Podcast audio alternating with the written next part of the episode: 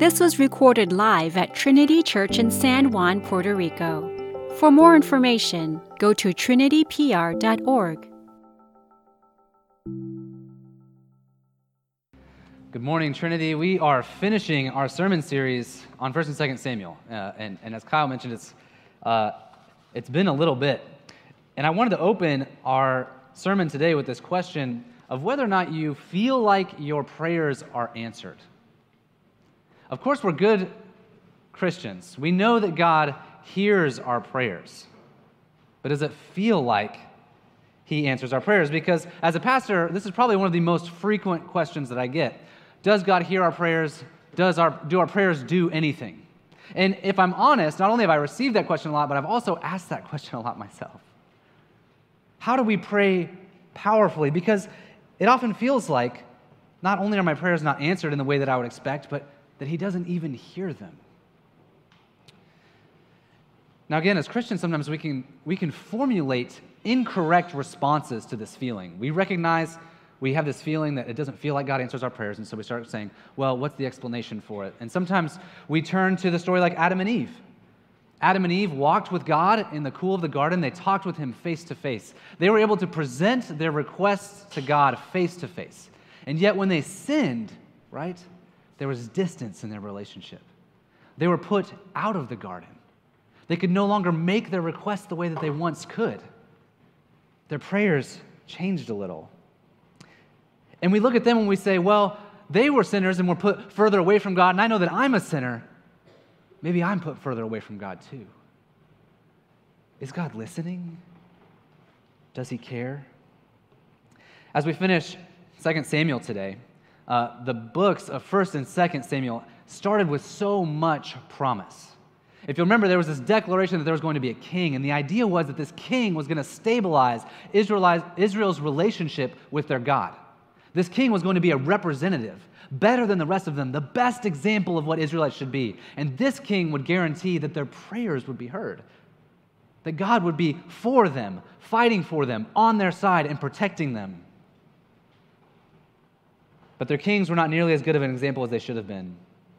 They weren't the best example of an Israelite. If anything, they were the worst example of what an Israelite could be. Even David, if we know of any of the kings of Israel, we know of King David, you know, David and Goliath. Um, that, that David, he wasn't good enough. And at the end of his life, as he's about to pass away, all of Israel is questioning Is God still for us? Will he hear us when we cry out? Now, here at the end of 2 Samuel, we're actually going to be studying a psalm, which is a little funny that we're going to be studying a psalm in the end of 2 Samuel because psalms are in psalms, right? But as you might know, David wrote a bunch of the psalms, and this psalm right here is almost word for word Psalm 18. So if you were to read our passage today and then you were to also open up Psalm 18, you would see almost the same thing. David wrote this psalm to remind himself and his people that God does indeed answer prayers. It helps us to understand how Israel used psalms because they would sometimes sing them or chant them, but they were used as prayers, the hymn book or the prayer book of ancient Israel. So, what David did in his brilliance was he said, My people feel like uh, they have this worry that God's not going to hear them. Um, I'm going to write them a prayer. And in this prayer, I'm also going to show them what they need to believe about their God so that they might pray powerfully and know that their prayers are heard. And so, as we study this psalm today, I hope that we find the same truths that David was trying to teach his people that God does indeed hear our prayers. Now, if you're with us every week, you're used to me reading the entire section of passage and you standing, and you'll notice that this is like five pages long. Um, I'm not going to do that this morning. But I hope that as I go through and I read sections here and there, you will give just as much attentiveness to God's word as you would if you were standing. Because although the grass withers and the flowers fade, the word of the Lord does stand forever. Sometimes we just feel like cogs in a machine. I'm sure you've had this experience as well, but the place that I've experienced it most of my life as I reflected is dealing with health insurance companies. So when I first left home, I went to a college out of state, and my dad's insurance that I was under uh, didn't quite work the same way out of state. I had to file a bunch of paperwork, and then when I actually needed it, it was not accepted. I couldn't get the health care that I needed. As I like called through the phone tree of people, I just got an empty voidness and sent around, and nobody could answer the problem that I had. But this problem didn't stop just in college.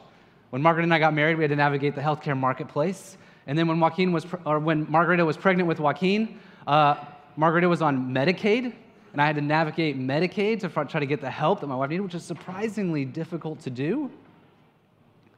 And that comes all the way into here in Puerto Rico dealing with Triple S, and trying to get the coverage that I need. I'm sure a lot of you have had similar experience with health insurance companies. We can feel powerless, right? Not just the cog in the machine of meaningless, insignificant, and easily, easily replaceable, but also hopeless to be able to get the answer that we need. All day spent in a phone tree only for requests to be ignored or inadequately answered. I think this is how we feel praying to God sometimes. We spend all day praying, only for our requests to feel like they've been ignored or if they're answered inadequately. Again, sometimes we try to put a Christian spin on the sentiment, right? When we feel this way, we get a little scared at the feeling, and so we start saying, well, why is it that, that God has responded this way that I don't quite understand? Why hasn't He answered my prayer in the way that I expected Him to? I thought God was good. And so we start telling ourselves this story, right? God is not human. God is completely other. He created everything, right? He is God and he is not man. And so we start telling ourselves the story of like God's got a lot of things to worry about, right? He's got the whole world, all of human history, he is reconciling. Am I just a voice calling through the phone tree that he doesn't have time for? The first thing we learn from our psalm that God is not distant, detached, or this is the philosophical word we might use, that God is completely transcendent. That means he's, he's uh, unreachable by us, right? Completely transcendent. The first thing that we learn from this psalm is that our God is not distant, detached, or transcendent, but he is personal, involved, and condescends to us. Let's look at the beginning, the first seven verses of this psalm. And David spoke to the Lord the words of this song on the day when the Lord delivered him from the hands of all of his enemies and from the hand of Saul. And he said, The Lord is my rock and my fortress and my deliverer, my God, my rock in whom I take refuge, my shield and the horn of my salvation, my stronghold and my refuge, my Savior, you save me from violence. I call upon the Lord who is worthy to be praised, and I am saved from my enemies. For the waves of death encompassed me, the torrents of destruction assailed me, the cords of Sheol entangled me, the snares of death confronted me. In my distress, I called upon the Lord. To my God, I called from from his temple, he heard my voice, and my cry came to his ears. There's a few things we can learn here. In verses 2 and 3, David is repeating to himself truths that he already knows about God. God is a fortress and a deliverer. You can almost imagine him, right? He's facing something scary, and he goes, I got to pray. He's like, okay, I'm going to start with who God is. I'm going to remind myself who God is. God is a fortress and a deliverer. He saves me from my enemies. And he goes on. He goes, well, if this is true, then I should tell him what's going on in verses 5 through 7. What's going on in my life? Waves are encompassing me. Destruction assails me, death confronts me. In verse 7, I will call upon him, and I know that he hears my voice. And we could almost pause right here because the question is okay, God hears the voice. We know that it's true, but will he do anything about it? Will he respond, or will this transcendent God be relatively indifferent to another mortal's plea? Even if this divine being hears, would his response be, I've already got another plan in motion? You're just a cog in the machine of my plans. The fates are set. But verses 8 through 16 describe a powerful response. We're going to look at 8 through 10. Then the earth reeled and rocked. The foundations of the heavens trembled and quaked because he was angry. Smoke went up from his nostrils and devouring fire from his mouth. Glowing coals flamed forth from him. He bowed the heavens and came down. Thick darkness was under his feet. What David writes in his psalm to his people is that I cried out to my God about what was going on in my life, and he responded powerfully. He moves in the earth reels and rocks, the foundations tremble and quake. I gotta be honest, most of us, when we pray, would love a response like this. We would love the earth to quake. We would love something besides the painful silence that we feel like we hear, right? We just want to hear the voice of God speak to us. But you know what's interesting about David writing these words that the earth reeled and rocked, that the foundations of the sea were visible if you were to go past verse 10? Is that David doesn't experience any of this. Maybe in verse 15, he talks about how God scatters the arrows of his enemy. And God had delivered David from enemies before, but it wasn't nearly as miraculous as we would see in the stories of Moses and Joshua. David wasn't there when God parted the Red Sea or thundered from Mount Sinai. He knew that God could send calamity, but David's experience was much closer to ours than it was to Moses's, per se. And there's something very important that we can learn about this. David's language here is drawing upon scripture that he read and believed to be true, though he didn't personally experience it the same way. David prays in language that draws upon scripture that he read and believes to be true, although he didn't personally experience the same thing. And we should do this. It may have been easy for David to draw the conclusion that because God didn't respond to his prayers in the same way as he did with Moses and Joshua, that God must not have cared about David personally.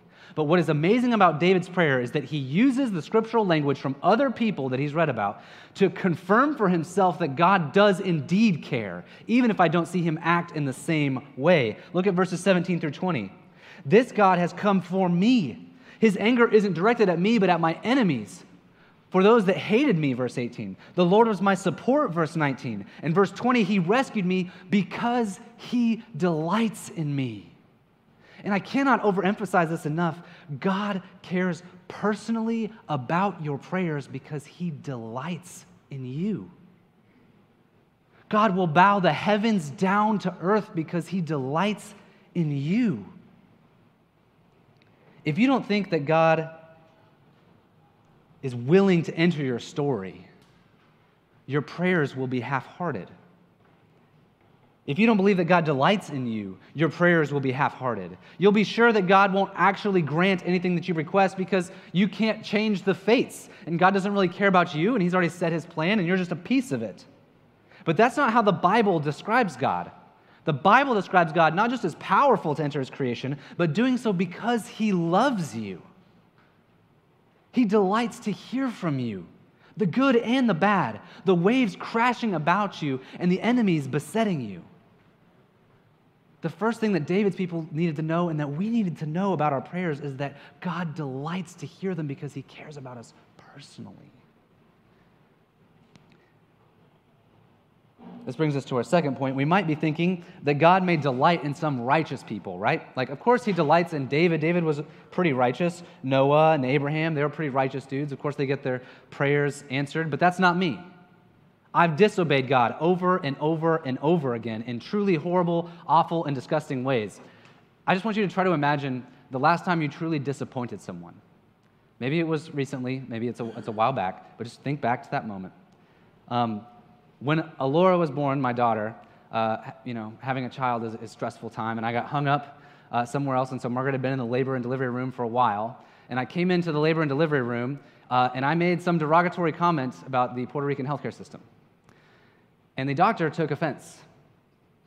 And although I apologized immediately thereafter, and I realized that I was speaking from, from a dark place in my heart, there was something about the relationship that was not quite right. So much so that a few weeks later, at a follow up appointment when we went, we were cordial and nice. There was, you know, she had offered for, uh, I asked for forgiveness and she had granted it, right? And so our relationship seemed at peace. And yet, sitting in the room, it just felt like something was between us, whether it was my own shame um, or whether it was something that we were both bringing to the conversation. When you've disappointed someone, it leaves a mark. The relationship doesn't quite feel the same. And I think we believe that God works the same way. And in fact, David does too. Look at verses 21 through 31. The Lord dealt with me according to my righteousness. According to the cleanness of my hands, he rewarded me, for I have kept the ways of the Lord, and have not wickedly departed from my God, for all his rules were before me, and from his statutes I did not turn aside. I was blameless before him. I kept myself from guilt, and the Lord has rewarded me according to my righteousness, according to my cleanness in his sight. And you know what? David is right here. If you can be righteous and clean before God, you will get the reward that God says you will. The problem is that we all know that we haven't. And frankly, we're looking at David going, he is off his rocker. Let me remind you a little bit about who David is. He lusted after and coveted another man's wife, plotted to take her as his own, tried to cover it up, and eventually had the man murdered. This man believes that he is righteous? This man has clean hands to keep the ways of the Lord? He's blameless?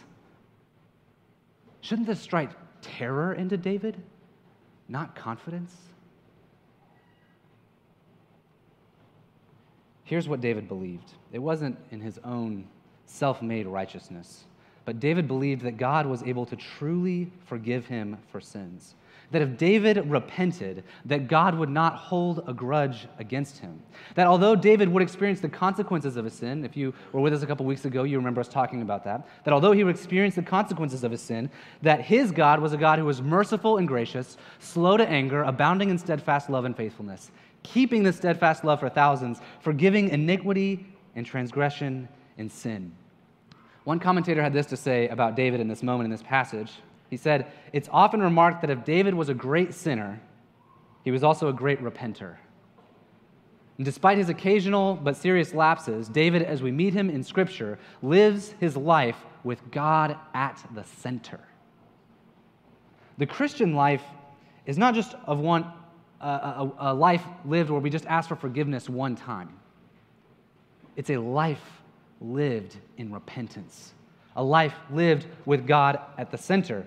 Another commentator would say it this way David believes in God, thinks about God, imagines God, addresses God, prays to God, but he also forgets God, disobeys God, sins against God, and ignores God. Does that sound like us?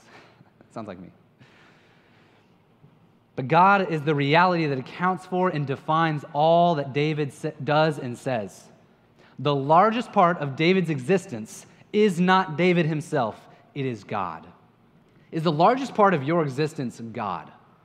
Or would history say that the largest part about your existence was you? It wasn't David's sheer force of will to reorient his entire life around God. That's not what caused David's life to reorient. It was God's gracious redemption of David. Look at verse 33. David says, God has made my way blameless. In other words, David believed that his relationship with God was not hindered by his sin, but that God's love for him would overcome his sin and make him blameless. And that reality, that God could even overcome such atrocious sins as David's, could give him such confidence to say that I am clean before his sight because he has forgiven me. Your relationship with God is not hindered by your sin, it is overcome by God's redemption. In our last point, I spoke about how God condescends powerfully and personally for us. And the most powerful and personal way that God condescends to you is when the heavens bowed down and Jesus Christ, God Himself, came and was crucified for you. On that cross, thinking of your sins, a powerful and personal redemption that actually forgives you of your sin, that actually makes you clean in God's sight. It is right for us to pray like David because of this powerful and personal redemption that Jesus worked on our behalf. Now, I imagine that for most of us, it would be pretty difficult to pray as confidently as David prayed right here.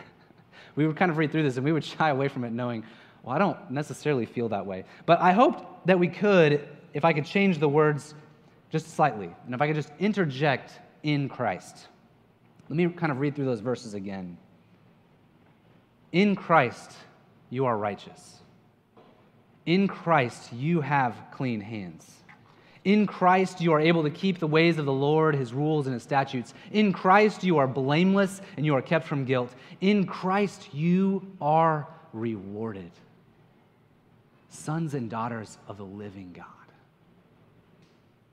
No longer estranged or far, off or enemies of the living God, but children I bet you that if you prayed like this, with such confidence that Jesus Christ had redeemed you, it would transform your prayers. Because it would not only make you bolder in what you would ask for, but it also make you more humble. Bolder because you would ask for victory over sin in places that you never thought possible. You would ask to be more generous and have more opportunities to serve in His kingdom. Your entire life would be lived with God at the center, and you would ask Him to say, God, do this in my life. But you'd also be immensely more humble. humbled by the fact that his kindness to you in Christ Jesus was greater than you could have possibly imagined because it actually makes you clean. There's no more sitting in the room with that awkward silence, knowing that there was something that hasn't quite been resolved. It is paid for. We know our prayers are heard and we can pray boldly because God condescends to us personally. But we also know that He hears our prayers despite our sin because He is a redemptive God. But there's one more area where we doubt our prayers, and that's when we're suffering. When, suff- when we're suffering, it's easy to think that God is apathetic towards it or that He's impotent, right? Like either God doesn't care, or if He does care, He doesn't care about me enough to do anything about it. David experienced suffering too. In the experience of his suffering, he reflects on in this passage is at the hand of his enemies in verses 38 through 46. Now, not all of us, like David, would be able to pin all of our sufferings on a particular uh, enemy. but I wonder if you've ever considered that God will give you victory over your enemies. We're all suffering somewhere in our lives. And honestly, with our immense amount of wealth, we're able to insulate ourselves from our suffering and distract ourselves from our suffering. But I promise you that if you boldly asked God this week to show you where you are suffering, He would do it. Sin affects us all. He would show you the broken relationships that were never restored, the wandering children, the business downturns, the sick parents, the loneliness of having to move and reestablish relationships year after year, the failing of our bodies, the strength lost, the chronic pain and depression and illnesses. These are our enemies. This is where we suffer. And God is not apathetic or impotent against our enemies. But I think if we were to read, if you just took some time to read through verses 38 through 46, I think you'd kind of be shocked by the language. And oftentimes I have Christians tell me that it would be wrong for Christians to pray that we would have victory over our enemies like this. I mean, let's just let's listen to a few. Verse 38, I pursued my enemy and I destroyed them. Verse 39, they fell under my feet. Verse 43 I beat them as fine as the dust of the earth, and I crushed them and stamped them down in the streets. It's pretty strong language, fighting against our enemies. And I think that Christians think that it would be inappropriate to pray this way. After all, Jesus told us to pray for our enemies, and it didn't seem that he meant to pray for their demise. And you'd be right, Jesus did tell us to pray for our enemies. But that doesn't mean that Psalms is wrong. There's a couple points I need to make here. When we pray prayers like this, we pray that Jesus, as the rightful king, would execute true justice in his timing, in his manner. Let me say that again. We pray that Jesus, as the rightful king, would execute true justice in his timing, in his manner. We are not the kings.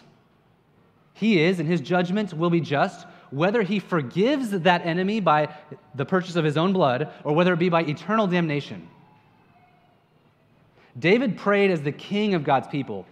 He had the authority to define who the enemies of God's people were and why they were worth conquering. For us, Jesus is that king. He has the authority to define our enemies and know why they are worth conquering. And because we don't, we pray for all of our enemies. So if you are one of those people who can kind of um, focus the, the, the, the bulk of your suffering on one particular embodied enemy, some person that has deeply harmed you, you pray for them. Not because it is safe to be around them again, and not because they should suddenly be trustworthy, because, um, but because God is so powerful that He might save even them.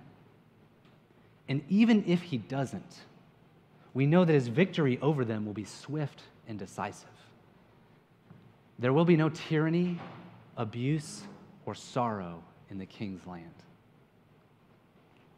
And that brings us to kind of the second thing we can learn from this we can rest that our King is neither apathetic to our sufferings or to those who cause it, nor is he impotent.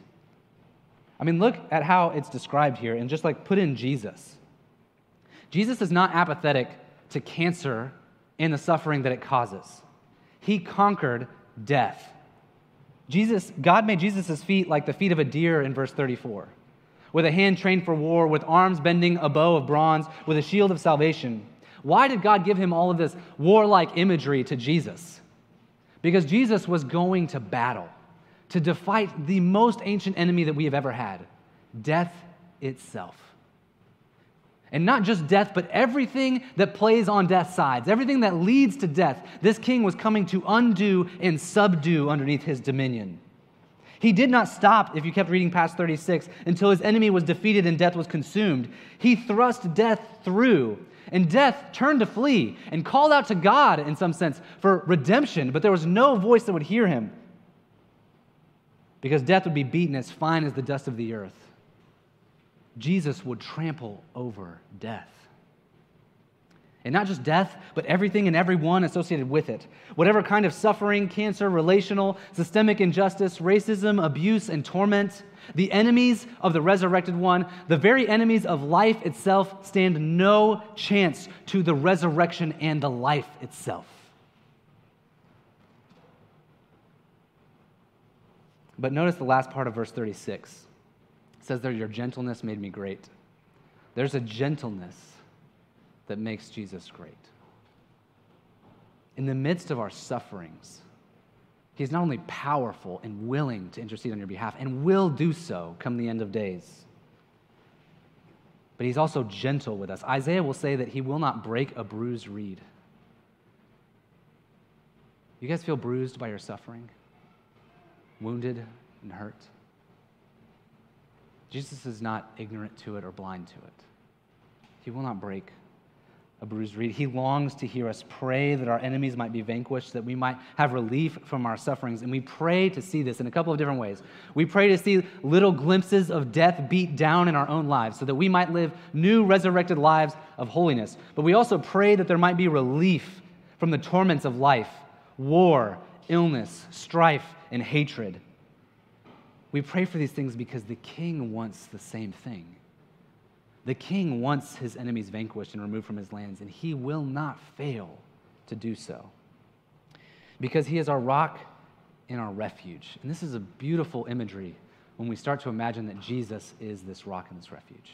Because even if your suffering is leading you straight to death, when your life is hidden inside the rock and the refuge that is Jesus Christ, you know that even in death, it will burst forth in new life again because Jesus himself is not in the grave, but has conquered death itself.